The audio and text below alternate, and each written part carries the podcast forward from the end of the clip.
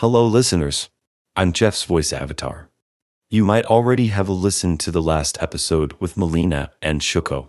It was about making hydrogen for the green hydrogen economy.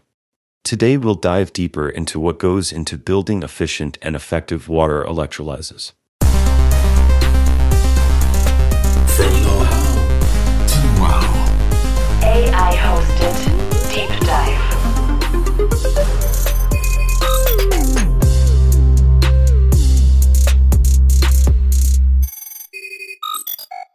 As a reminder, a fuel cell turns hydrogen and oxygen into electricity and water.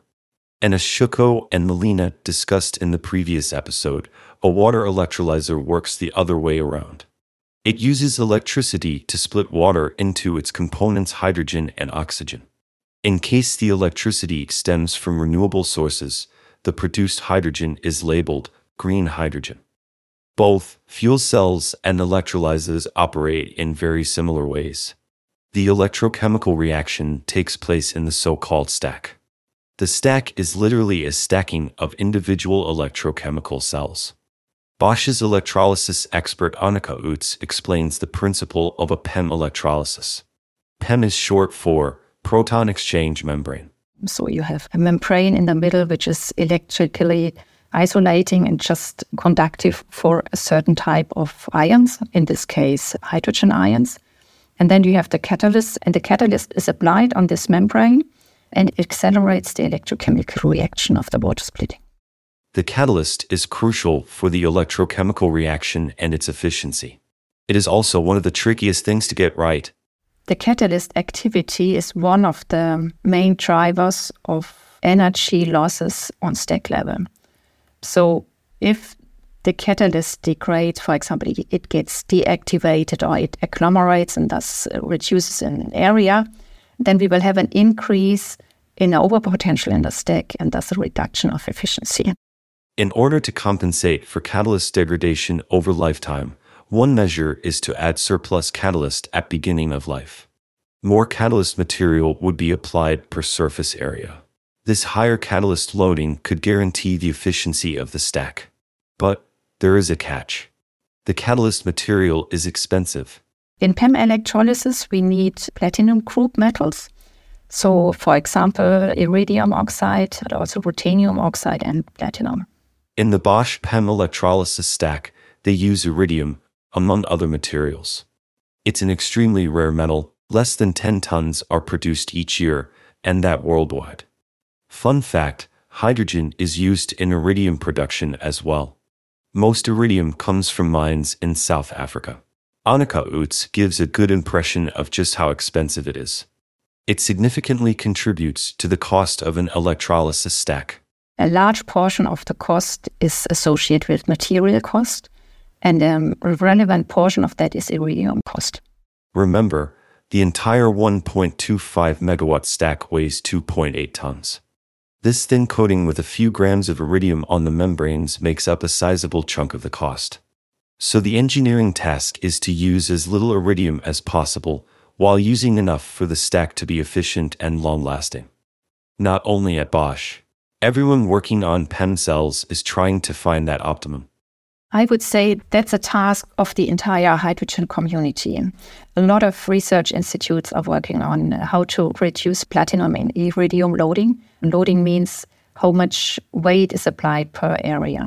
And you want to make it as low as possible, but of course, you need also to be sure that it's evenly distributed over the area and that it doesn't agglomerate over lifetime. So I think that's a big task of the entire community as well as identifying alternatives to replace iridium, ruthenium, etc. in the future. Of course, the catalyst is only one factor that defines the efficiency of a stack. There is another variable that Annika and the team developing the electrolysis stack at Bosch had to get right. It is the current to voltage characteristic of a stack. The stack operates at a certain current, which leads to a certain voltage, and this affects how well it is suiting to the power electronics that supply the stack with DC power. You can basically say per cell you have 2 volt. So if you have 100 cells in a stack, well, then you have 200 volts. and the current is directly proportional to the cell area. So uh, if you had a um, thousand uh, square centimeter, then you have maybe two ampere per square centimeter, and then you have 2000 amps per stack. And this already shows that you would have 2000 amps, if I calculated correctly, by 200 volts. So much higher current than voltage. This is a challenge for the power electronics that first convert AC to DC and then provide the necessary current and voltage. Annika presented a rather optimistic and conservative calculation. Most stacks operate at even higher currents. To achieve better system integration, it would be good to bring the levels of current and voltage closer together. But a third tricky aspect has to be considered. The area of the stack also affects efficiency. On one cell, you would expect a certain voltage. And now, if you increase the current, you get overpotentials. So you get loss mechanisms that reduce the efficiency of the thing. And in the middle of the um, current voltage characteristic, you can mainly assume linear correlation. So the higher you choose the current density, the higher is the overpotential, thus the loss. Now, if you want to build a very compact stack, then you would maybe want large current densities. But this comes with lower efficiency. And so you kind of have to find a trade off how to operate your stack in an efficient way in correlation with capex uh, utilization, but also in combination with the power electronics. Capex meaning capital expenditure or hardware cost. It's such an important factor because building an electrolyzer is a big investment. The cost associated with that will eventually be an important factor in determining the price of the hydrogen produced. The other main factor being the cost of electricity, hence the importance of efficient operation. In addition to the necessary power electronics and the efficiency, the current at which the stack operates has other implications too. The decision on what is the optimal current density per stack is a decision that already needs to be done in the development of the stack because it also affects the cooling demand in the stack, which is realized by the water supply. So you have a lot of things to consider. If you have a higher cooling demand, then you will need to push more water through the stack, which means you need maybe larger flow channels and things like that. So it's really an important aspect to consider in stack design to decide what is the operation range for this specific stack. Yes, you heard that right. The water is not only there as the educt for the electrochemical reaction to be turned into hydrogen, to put it simply. The water has another function. It cools the stack while it's flowing through it. Actually, most of the water is only there for cooling. Plus, it has yet another function, according to Annika. It also has the function of kind of realizing a constant transport of the oxygen out, because if you would have oxygen bubbles on the anode side, then the electrochemical reaction would be hindered. The water washes the oxygen away.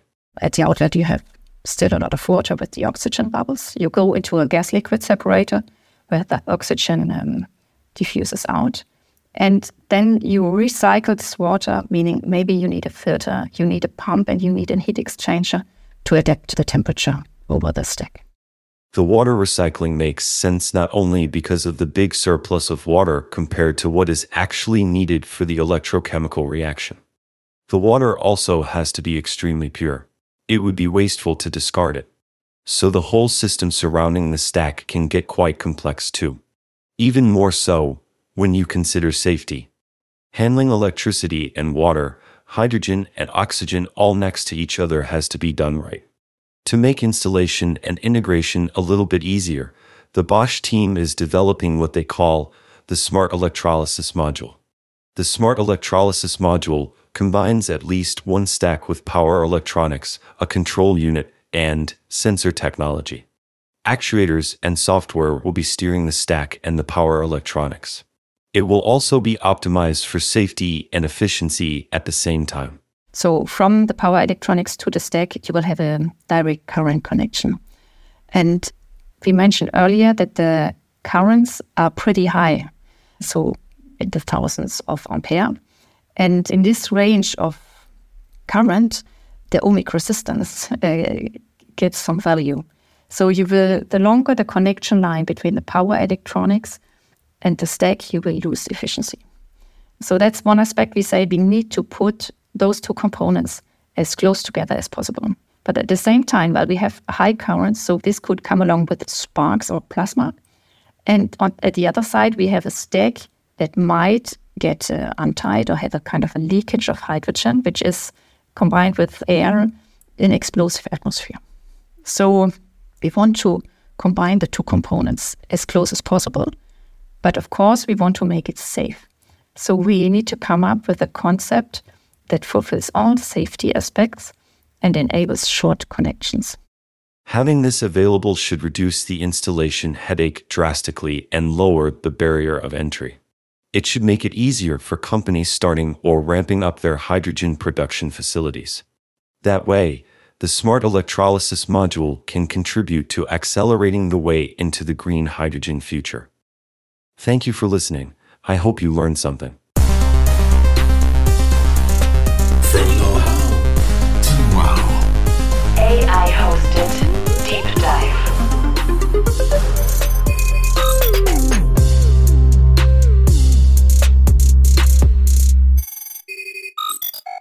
Next time, our hosts will hop on bikes and explore what riding the bike of the future will feel like.